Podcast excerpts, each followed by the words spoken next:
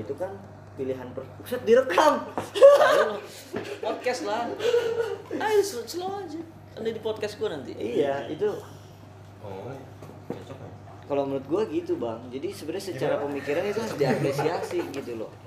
Secara pemikiran harus diapresiasi. Persoalan misalkan pilihannya adalah kita tidak mau mengaminkan gitu loh secara personal gitu loh. Itu silahkan aja gitu. Loh tapi itu sebenarnya dilematis perkembangan ilmu pengetahuan di Indonesia. Sebenarnya itu harus kita akui gitu loh bahwa skat-skat itu memang masih ada. Kita nggak bisa seperti Barat yang memang bisa mengkaji apa pun out of the box gitu loh.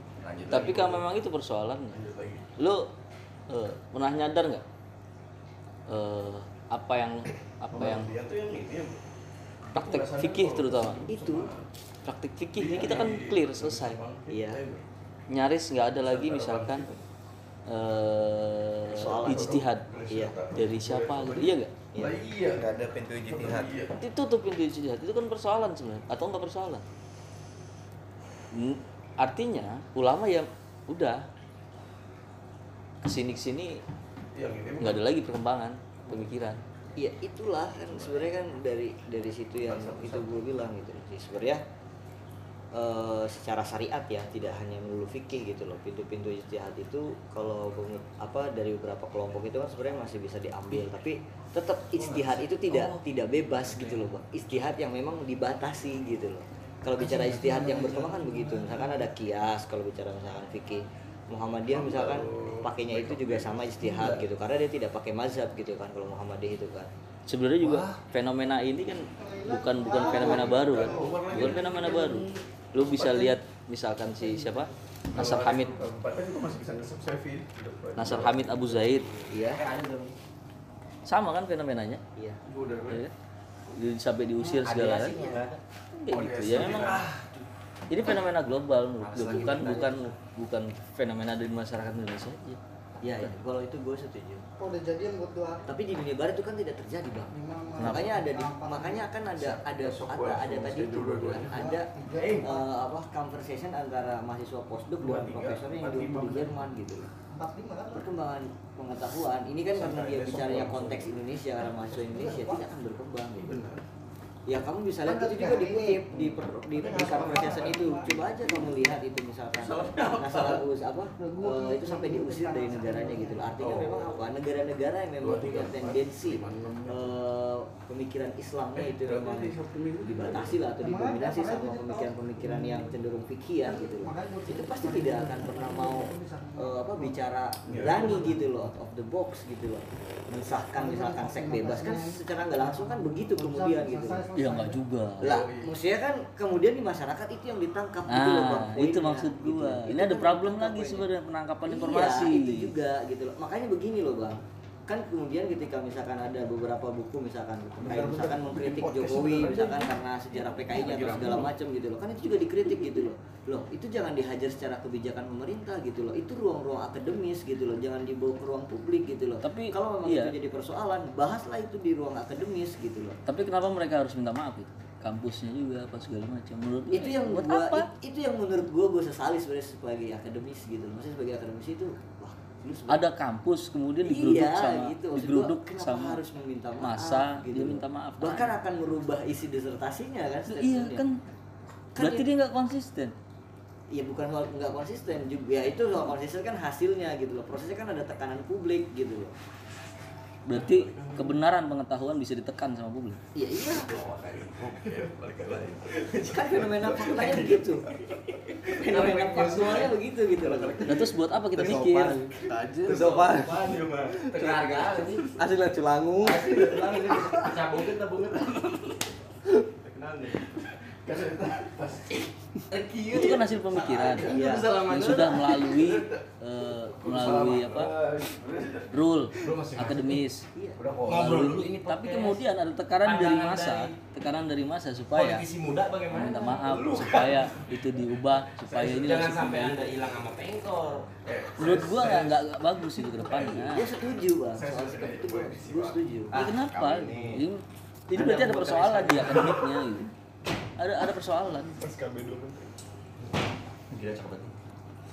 nanti nanti mungkin ke depan kita bahas komunisme digeruduk gitu kampus kita. Iya iya.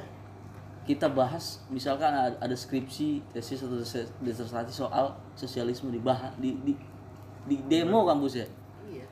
Konsumsi akademis apakah itu konsumsi publik gitu? Loh apa justru yang salah? Karena itu tadi konsumsi akademis tiba-tiba bisa jadi konsumsi publik. Iya itu dan berarti ada yang ada gua? Kenapa- informasi kenapa akademis apa pembahasan yang harusnya ada di dunia akademisi kenapa bisa keluar gitu maksudnya ke publik iya itu kan fenomena eh, digital media sosial Oke. dan macam-macam yang cuman menerima informasi sepotong. Itu kan macam kalau di di, di, di, di apa di mau lu bedah dari sisi apa kena semua tuh berarti orang media tuh yang salah ya kalau Bisa itu- jadi. kalau kalau Bisa itu jadi. memang kalau itu kan yang disampaikan sama Bang Kirin kan memang perilaku publik tentang media sosialnya gitu kan Mhm. tapi sebenarnya kalau bicara itu kemudian di publik itu memang nggak ada yang bisa membatasi karena yang namanya disertasi itu ada sidang terbukanya gitu jadi artinya siapa pun juga bisa menerima informasi itu gitu loh Cuma kalau menurut gue ini soal kedewasaan masyarakat tentang bahwa oh itu kan kajian akademis. Artinya kalau emang kita mau hantam, hantam lagi dengan referensi akademis gitu loh. Cukup itu saja gitu loh. Misalkan orang-orang orang-orang NU gitu ya ketika mereka mau ngadain muktamar, mereka selalu ada basul masail gitu loh dengan hal-hal yang misalkan sifatnya fikih gitu loh. Bedanya misalkan sekarang mereka yang lebih banyak dibahas adalah soal-soal kebangsaan dan lain sebagainya gitu loh. Nah, maksud gua yang hal-hal kayak gitu juga mungkin ya harusnya juga masuk di ruang-ruang itu lagi gitu loh jangan jangan telanjang masuk di dunia yang kemudian kalau misalkan pakai ininya Al Ghazali kan ada yang khos ada yang awam tingkat ke Mhm. kedewasaan masyarakat itu gitu loh. Berarti khawasul khawas pengetahuan Nah. pengetahuan masyarakat itulah yang seharusnya di sebenarnya eh, eh, ya kan pengetahuan masyarakat. Makanya sebenarnya ada ada peran yang hilang kalau menurut gua bang. Peran yang hilang itu ya bukan nyalahin ulama kemudian ya. Harusnya ulama di situ yang punya peran yang dekat dengan masyarakat orang-orang masyarakat tokoh-tokoh masyarakat yang punya peran untuk mengedukasi gitu. Tapi justru MUI sendiri kan kemarin udah ngeluarin pernyataan iya ini inilah ke apa ya ini jadi gimana? Kecampur adukannya Ya, main gitu. yang aman-aman lah. si ya, MUI menawan Iyalah. MUI itu kan selalu hadir di panggung-panggung isunya seksi. Sih, tapi gimana ya? Ini kan sebenarnya persoalan kayak gini bukan nih dari berapa ribu tahun yang lalu? 2000 tahun yang lalu udah kayak misalnya Socrates dan kawan-kawan kan juga mengalami hal yang sama. Ketika dia mempertahankan sebuah kebenaran pemikiran akhirnya berujung di kematian kan kayak gitu. Ini menurut gue case nya agak lebih lebih enteng lah ketimbang betul. Socrates betul apa yang eh, dibilang Bang Kirin siapa bayangkan misalkan ini sangat sangat sebenarnya ini apa ya? Kalau kalau misalkan kata Marx sejarah itu berulang karena dia tuh hanya melingkar saja gitu kan. Kalau kata Marx kan begitu. Maka sebenarnya hari ini tuh sebenarnya fenomena yang ya tidak ekstrim seperti yang dialami sama Galileo gitu. Galileo itu berhadapan sama doktrin agama. Dia mampu mengeluarkan apa tuh dia mampu mengeluarkan ide bahwa pusat pusat semesta ini bukan matahari tapi bumi. Dan itu pada waktu itu sangat out of the box gitu loh. Dan dia hadir ke permukaan di kalangan Kristiani Katolik gitu loh yang memang pusat negara itu adalah agama puncaknya gitu loh. Tapi kan udah direvisi, udah di udah direvisi sama eh, Paus. Iya, Nah, tapi kan akhirnya tetap ada ada nyawa yang hilang kan. Galileo kan akhirnya dieksekusi mati gitu kan. Ya eksekusi kita podcast yuk. Eh, Jibo belum pernah cobain ya mas? Ini cobain gak? Ngomong apa Nah, eh ini kan ini menurut gua ada hubungannya sama yang lagi digalakin pemerintah kan. Soal literasi digital. Sebenarnya minim literasi gitu tuh. Kenapa kayak gitu? Ya, kayak misalkan orang mana tahu sih jenis-jenis pernikahan, eh, lu mau tahu nggak? Tahu nggak? Nggak tahu. Apa sih ini pernikahan ini namanya pernikahan itu? Ah, Ya macam-macam lah kan nggak tahu. Belum lagi kepentingan di situ masuk, belum lagi apa eh, aliran di situ masuk, belum macam-macam. Ya, gimana mau berkembang ilmu pengetahuan emang? Ya kan gini-gini aja kita akan mundur berapa ribu tahun loh. Iya. Maksud gua. Sang, sayang sih itu.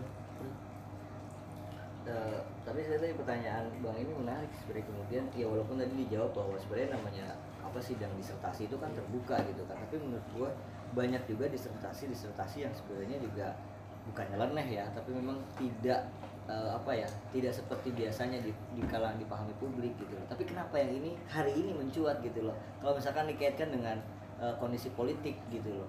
Ini kan juga kemudian agak cukup mengganggu Pak D juga sebenarnya gitu loh. Kalau misalkan mau ditarik ke wilayah politiknya gitu loh.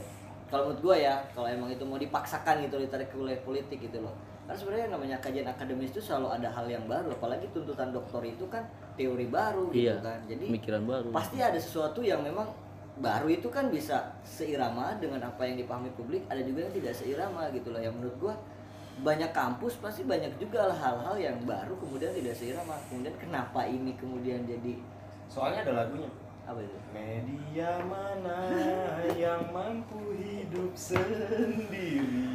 jadi apakah ini juga ada peran-peran aktor ada politik media gitu loh, dong. membuat ini kemudian jadi rame di masyarakat? Sehingga coba kalau misalkan ini sudah terjadi nih boom gitu kan. Siapa yang akan muncul? Pasti ada Islam-Islam kanan yang naik gitu loh. Yang wah ini nih gara-gara rejim lagi yang disalahin gitu kan misalnya. Kalau mau dipaksakan ditarik ke situ coba sekarang nih yang muncul siapa pasti orang-orang yang jenggotnya bak itu gitu loh. Orang-orang yang cenderung pemikiran liberal atau misalkan kalangan kampus pasti akan membela gitu loh. Walaupun secara personal dia tidak setuju dengan teori itu gitu loh. Tapi itu dari apa sebagai sebuah hasil pemikiran ya setuju lah. Iya, maksud gua kan makanya kan sekarang kan konfrontasi yang akan muncul kan benturan antara itu lagi gitu kan antara ke apa eh, kalangan konvensional dalam artian tradisional atau apalah gitu sama teman-teman yang memang eh, punya pikiran-pikiran liberal sama moderat gitu. Dulu kan ketika kehadiran jil aja kan Al-Quran itu bukan hal yang suci kan itu juga nyentrik zaman itu gitu kan. Tapi Iya. nggak beda lah. Kalau itu kan bukan bukan hasil iya. pemikiran akademik iya tapi harus agak jauh pembahasannya. Ini ini kampus loh. Kampus. ya diangkat lagi. sayang banget tapi dia minta maaf tuh kemarin agak agak gimana gitu mendengar permintaan maaf dan saya akan me, merubah me- iya, merubah Merevisi. beberapa bagian gitu Aduh. nanggung dia dia punya produk pemikiran tapi nanggung jadi penasaran itu dosen pembimbingnya siapa